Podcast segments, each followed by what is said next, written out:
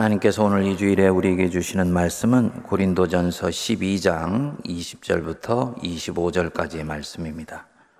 이제 지체는 많으나 몸은 하나라 눈이 손들어 내가 너를 쓸 데가 없다 하거나 또한 머리가 발들어 내가 너를 쓸 데가 없다 하지 못하리라 그뿐 아니라 더 약하게 보이는 몸의 지체가 도리어 요긴하고 우리가 몸에 덜귀 여기는 그것들을 더욱 귀한 것들로 입혀주며 우리의 아름답지 못한 지체는 더욱 아름다운 것을 얻느니라. 그런즉 우리의 아름다운 지체는 그럴 필요가 없느니라.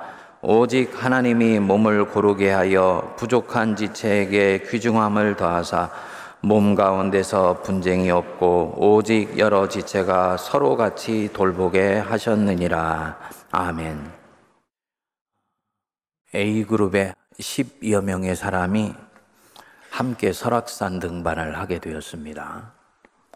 정말 오랜만에 코로나도 끝나고 다 함께 모여서 힘들게 힘들게 이렇게 시간을 낸 것입니다. 다들 오랜만에 산에 올라가는 기대와 흥분으로 들떠 있습니다. 목표는 정상인 해발 1708m의 대청봉이에요. 아직 대청봉을 올라가 보지 못한 사람들이 대부분인데 때마침 넉넉히 시간을 내어 왔기 때문에 이번에는 다 대청봉 올라가서 사진 찍고 그리고 내려오자 다짐을 하고 출발을 했습니다. 그런데 대청봉을 500m 앞두고 사고가 터졌습니다. 일행 중에 한 사람이 갑자기 경기를 일으키고 발작을 하게 된 거예요. 원인을 알 수 없는 증상입니다. 이를 본 모든 일행들이 여태까지 흥분된 마음은 온데간데 없어지고 대청봉을 향하는 투지도 일순간에 사라져 버립니다. 그들은 걸음을 돌려서 갑작스레 발작을 하는 사람을 한 사람은 들쳐업고 다른 한 사람은 그의 짐을 메고 또 다른 이들은 힘들면 돌아가면서 업고 내려가자 하고는 산 밑으로 향합니다. 비슷한 시각에 다른 쪽 방향에서 올라가는 일군의 등반대가 있습니다. 그 B그룹의 비슷한 10여 명의 사람들인데 이들 또한 대청봉을 향해서 투지를 불태우면서 등반을 시작했습니다. 그런데 희한하게도 500m를 앞두고는 한 사람이 다리를 접질러서 그만 넘어지면서 무릎을 날카로운 도에 띄어버리게 된 거예요. 무릎에서 심하게 출혈이 일어납니다. 이것을 보고 그 중에 가장 손위로 보이는 사람이 말합니다. 어떻게 하지? 어, 자네가 남아서 좀 저 친구 살펴주면 좋겠어. 우리는 어쨌든 나선 걸음이고 정상까지 얼마 남지 않았으니까 마저 올라가겠네. 나머지 사람들도 모두 고개를 끄덕이며 동의하고 이들은 정상을 향해 올라갑니다. 남아있는 한 친구는 피가 심하게 나는 이 부상당한 친구를 응급으로 싸매고는 부축해서 산 밑으로 내려가요. 그리고는 속으로 말합니다. 에이, 어렵게 시간 내어서 여기까지 왔는데 제일 말단으로 걸려서 정상도 못 보고 내려가네.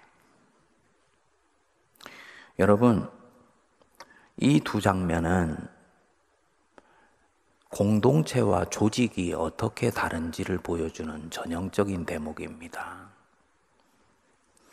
사회학적으로는 공동사회, 이익사회가 어떤 차이가 있는지를 보여주는 대목이에요.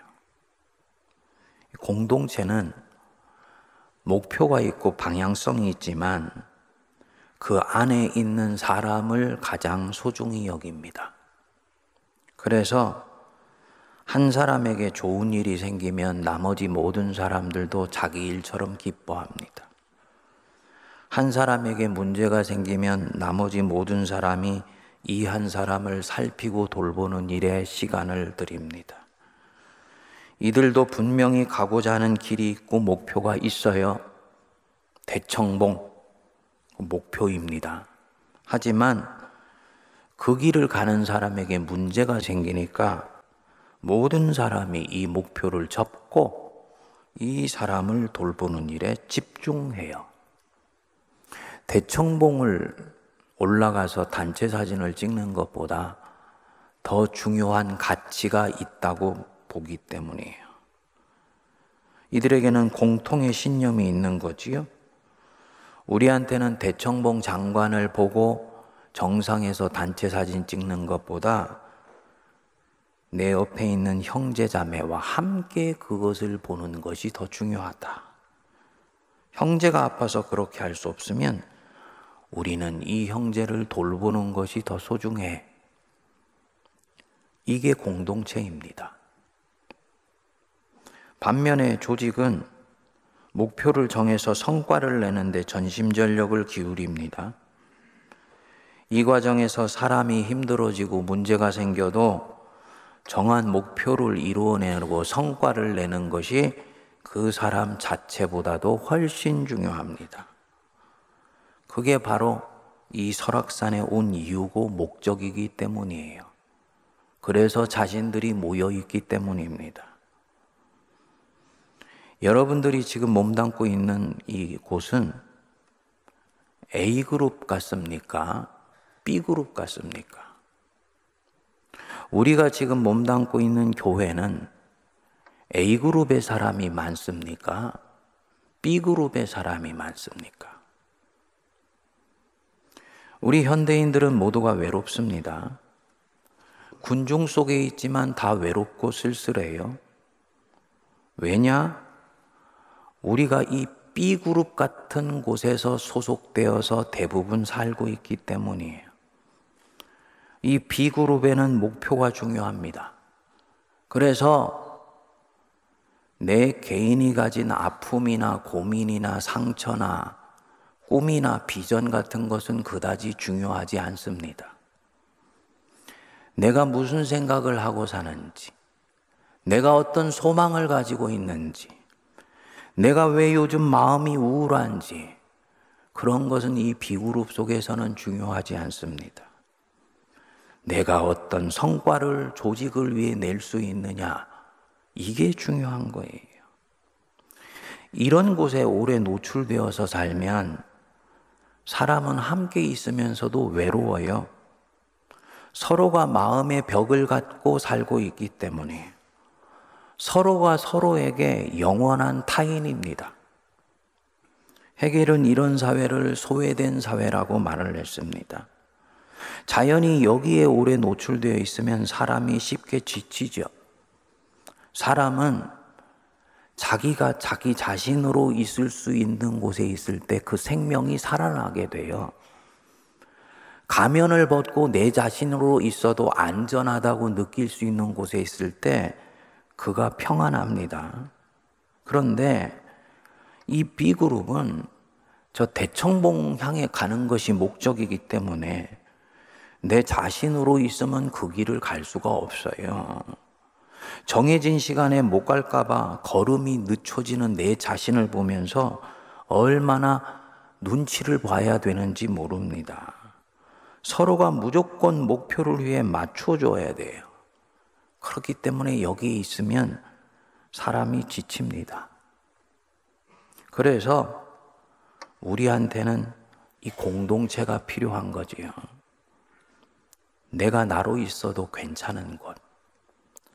가면을 벗고 있어도 내 흉을 보지 않는 곳.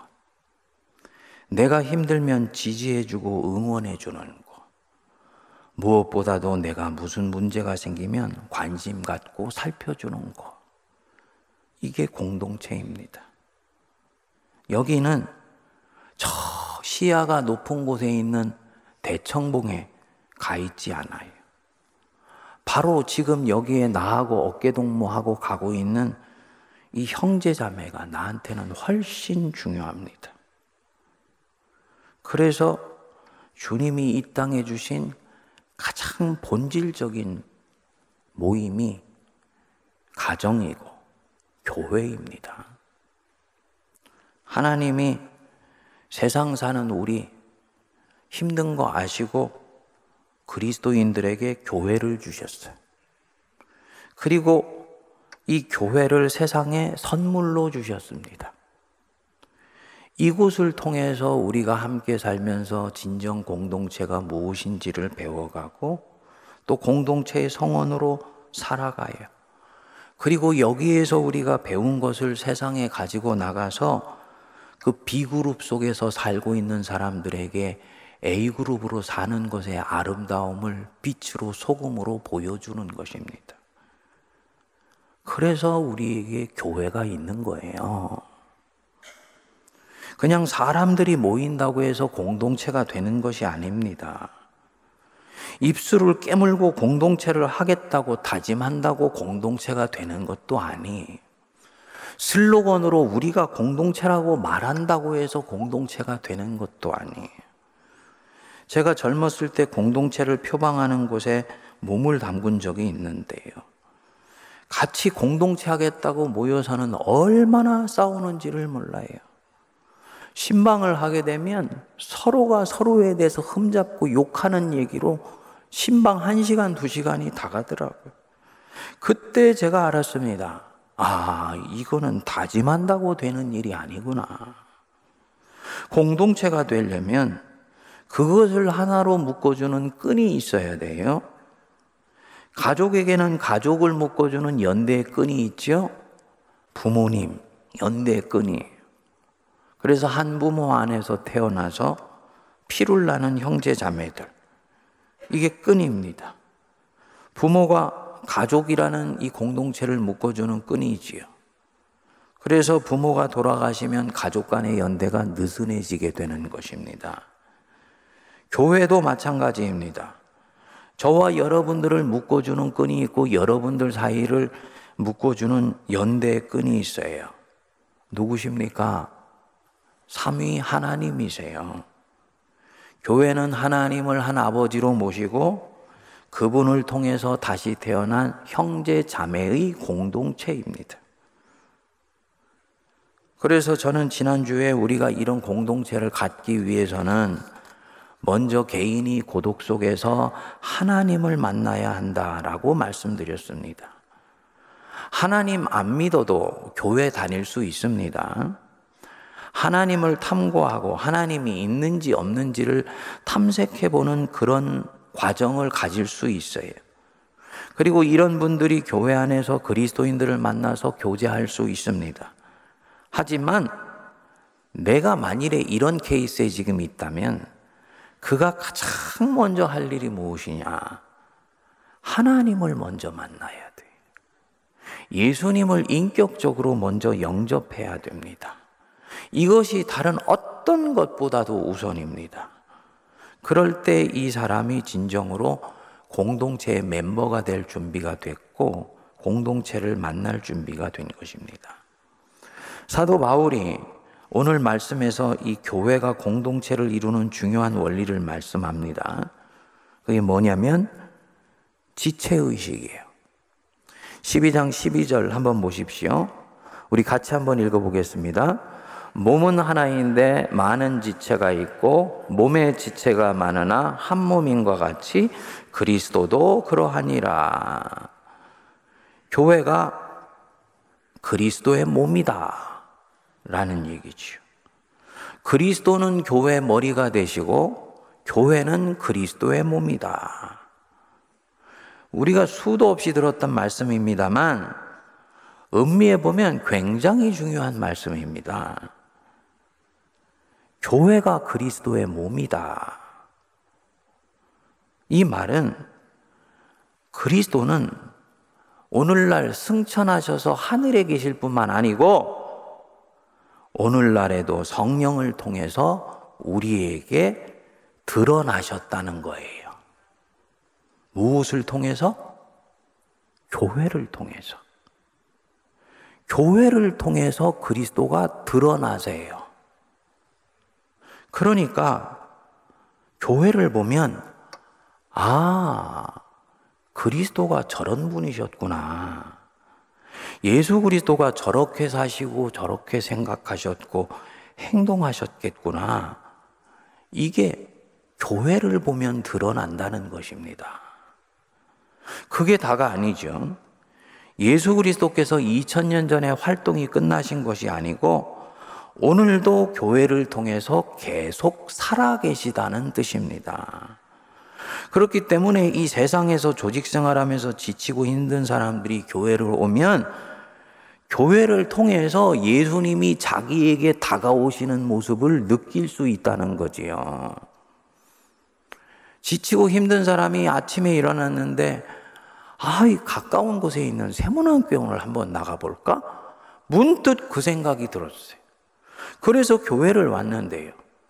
주보를 나눠주는 사람이 무뚝뚝하게 주보를 나눠주는 거예요. 이 교회에 예수님이 계신다 그랬는데 예수님이 나를 환대하지 아니하시나? 라고 생각하는 거예요. 반대로 주보를 나눠주는 분 분명히 나를 처음 보는 분인데 얼마나 얼굴을 환하게 하고 방긋방긋 웃으면서 주보를 나눠주는지 몰라요. 어서 오세요. 이 사람은 그때예요. 그리스도께서 자기를 환영하시고 환대하시고 배려해 주신다고 느낍니다. 교회가 그만큼 예수님을 드러내는 곳이라는 얘기입니다. 사도 바울이 이 교회가 공동체를 이루는 원리를 지체의 원리로 지금 말씀해요. 고린도전서 12장에 이제 12절부터 이 31절까지가 이 지체에 대한 설명인데 이 여기에 나타난 지체에 대한 설명은 비유나 은유가 아닙니다. 여러분, 오늘날의 현대교회가 그리스도의 몸 역할을 제대로 하고 있던 그렇지 않건 교회가 그리스도의 몸이라는 것 받아들이십니까? 이건 실제예요. 비유가 아니고 실제예요. 마찬가지로 성도가 서로에게 지체이다. 그래서 사도 바울이 성도 간의 그 관계나 교제를 지체로 설명하는 것은 이것은 비유가 아니고 실제입니다. 이 지체됨 우리가 선택한 것이 아니고 고린도전서 12장 18절 한번 보십시오. 하나님이 그 원하시는 대로 각각 몸에 두셨다 라고 말씀합니다. 하나님이 내게 지금 지체로 누군가를 옆에 있게 해주시고 내가 그 사람의 지체로 있게 해주셨다는 거예요. 그래서 이 지체는 서로가 서로를 수용해요. 서로가 서로를 살펴주고 보호해줘요. 서로가 서로를 지지하고 응원해주면서 그리스도의 몸이신 교회를 우리가 이루게 되는 것입니다. 바울은 이 몸을 이루는 지체의 원리를 정확하게 이해하고 있습니다. 지체의 원리로 보면 약한 지체가 덜 귀하게 보이는 지체가 교회 안에서는 더욱더 요긴하게 느껴지고 아름답게 대접받아야 한다. 바울은 이렇게 말씀해요. 22절, 23절 한번 보십시오. 그뿐 아니라 더 약하게 보이는 몸의 지체가 도리어 요긴하고 우리가 몸에 덜 귀히 여기는 그것들을 더욱 귀한 것들로 입혀주며 우리의 아름답지 못한 지체는 더욱 아름다운 것을 얻느니라. 세상과 교회가 정반대라는 거지요. 세상은요, 강한 자가 아름다운 자예요. 약한 자는 추한 자예요. 왜냐? 그가 약하니까. 그래서 그 약한 자는 세상에서는 별로 쓸모가 없습니다. 서울역에 있는 노숙자, 세상의 인식으로는 쓸모가 없는 인생이라고 생각합니다. 한없이 보살펴 주어야 되고 그를 돌보기 위해서 사회적 비용이 늘어난다고 생각하는 것입니다. 그런데 교회는 반대입니다. 교회는 약한 자가 더 존귀 여김 받고 약한 자가 더 아름답게 섬김을 받습니다. 그래서 우리의 아름답지 못한 지체는 더욱 아름다운 것을 얻느니라. 그가 별것 아닌 것 같지만 그리스도의 몸을 이루는 소중한 지체이기 때문에 약하기 때문에 더 살핌받아야 된다는 거예요. 반면에 세상적으로 아름다운 지체, 세상에서 대통령을 하고 국회의원을 하고 장관을 하는 사람, 그 사람은 교회 오면 굳이 교회 안에서 주목받을 필요가 없다고 교회가 선언해요. 24절에 말씀하죠. 우리의 아름다운 지체는 그럴 필요가 없느니라. 오직 하나님이 몸을 고르게 하여 부족한 지체에 귀중함을 더하셨다. 이 교회라는 공동체는 세상과 완전히 다르다는 얘기지. 여러분 듣는 거 보니까 지금 전혀 가슴에 와닿지를 않으세요. 왜냐? 우리가 지금 만들어가고 있는 교회는 성경이 얘기하는 이런 교회가 아니니까. 세상에 힘이 있는 사람이 교회에서도 스포트라이트 받고, 각광 받고, 주목받아요. 세상에서 힘이 없는 사람들, 교회 와서 기피고 살지 못해요. 교회 와서도 똑같이 기죽이고 눈치 보면서 예수 믿습니다.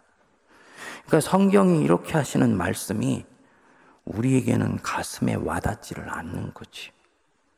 사도 바울은 한 걸음 더 나아가서 교회에서 강하고 아름다운 지체가 존재하는 이유가 뭔지 아니야. 로마서 15장 1절에 말씀합니다. 믿음이 강한 우리는 마땅히 믿음이 약한 자의 약점을 담당하고 뭐라 그랬습니까? 자기를 기쁘게 하지 아니할 것이라. 네가 믿음이 강하냐? 세상에서 능력이 있어? 석사고 박사야? 재력이 있어? 네가 진정으로 예수 그리스도를 구주로 믿는다면 너는 약한 자의 약점을 감당하라고 하나님이 그거 주신 거야. 자기를 교회 안에서 기쁘게 하는 것이 아니야. 이게 바로 지체의식입니다. 이 사람은 서로가 서로에게 긴밀하게 연결되어 있다는 걸 인식하고 있어요. 내가 가지고 있는 이 부, 재산, 지식, 이거 나를 위해서 하나님이 주신 것이 아니고 내 옆에 있는 나의 도움과 섬김을 필요로 하는 사람을 함께 나누어 쓰라고 주셨다는 걸 인식하고 살아가요. 이게 지체의식입니다. 24절에 그 보면 아주 재밌는 단어가 하나 나오는데요. 오직 하나님이 몸을 고르게 하여 그랬지요. 이 고르게 한다. 헬라어로는 쉬네 케라센인데요. 어떤 목적을 위해 서로 다른 부분을 썩는다 이 뜻입니다. 이 고대에서는 색깔이 다른 물감을 섞어서 전혀 다른 색깔을 만들 때 쉬라케라센이라는 단어를 썼습니다. 예를 들어서 여기 노란색 물감이 있어요. 이 노란색 물감은 연두색이 되고 싶어요. 근데 혼자서는 절대로 그렇게 안 되지요. 다행히 바로 옆에 녹색 물감이 있어요. 그도 연두색이 되고 싶어요. 그래서 이 노란색과 녹색이 쉬라케라센 하는 거예요. 서로가 서로에게 섞입니다. 노란색과 녹색이 연두색이 되기 위해서 서로가 서로에게 의존해요. 이게 바로 쉬라케라센, 지체입니다. 나는 너 없으면 주님이 내게 주신 소명을 이룰 수 없어. 이게 쉬라케라센이.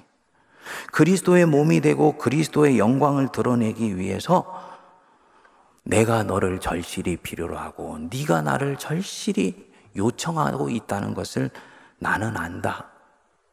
우리는 서로가 서로에게 속해 있다.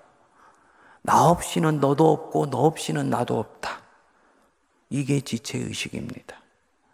그래서 이 지체의식은 항상 서로가 서로를 향해서 움직여. 당연히 그리스도 안에서 움직이는 것입니다. 그래서 사도 바울이 에베소서 4장 32절에 말씀하지요.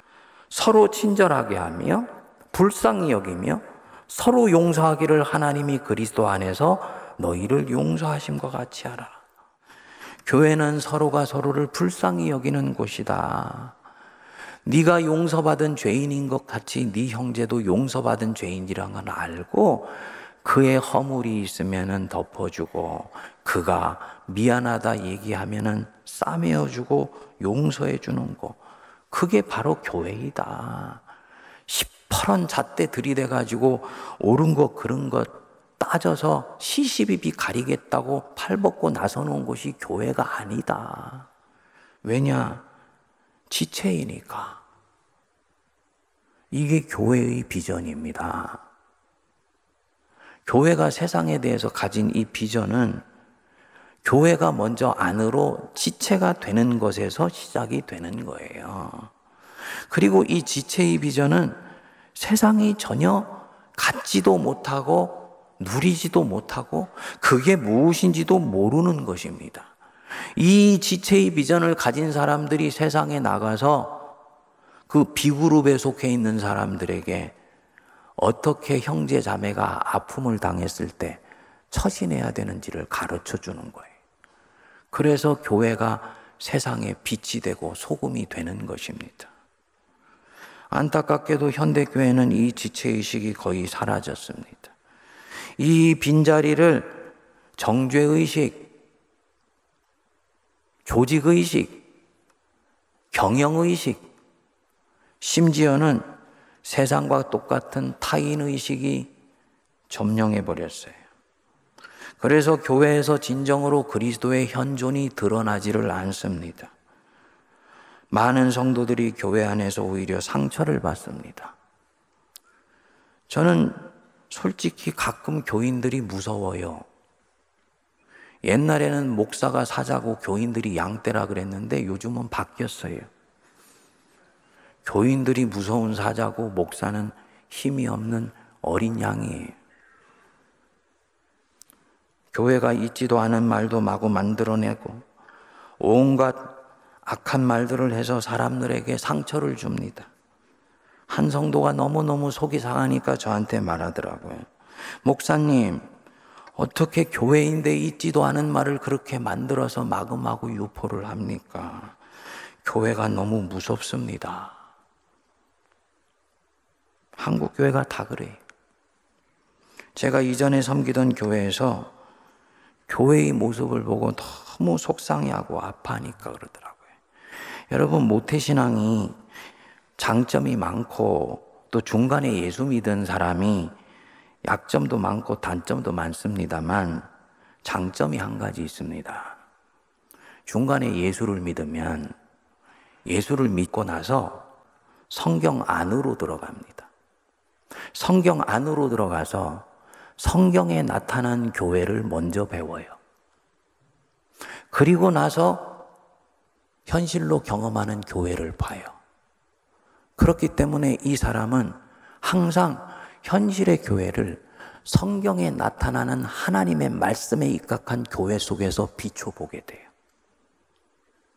반면에 태어날 때부터 모태신앙으로 태어나서 살면 성경을 깨쳐서 교회가 무엇인지를 배우기 전에 몸으로, 피부로, 세포로 현실의 교회를 먼저 경험해 버립니다.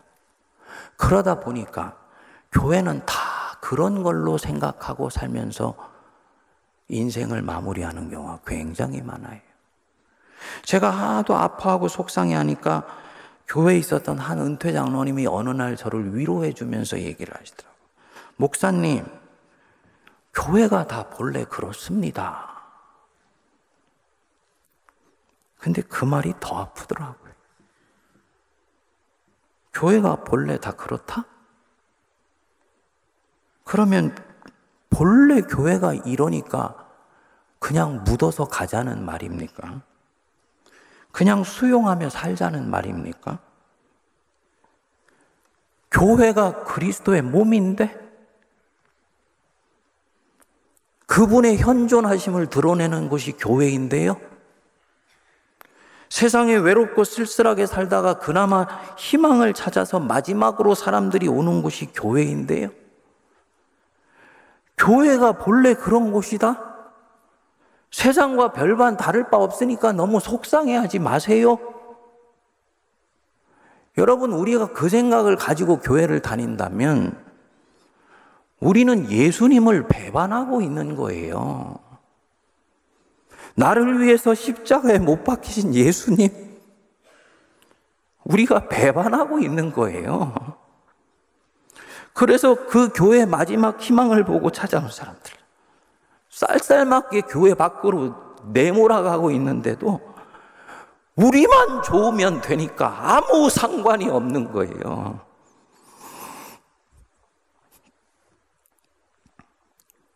문제는 우리가 이렇게 교회를 세워가면서도 전혀 우리 안에 문제의식이 없어요. 우리 안에 지체의식이 이미 오래전에 없어져 버렸는데도 이것에 대해서 아파하지도 않고 안타까워하지도 않고 속상해하지도 않아요. 고린도전서 12장을 읽으면서 이거를 비유나 은유로 듣지.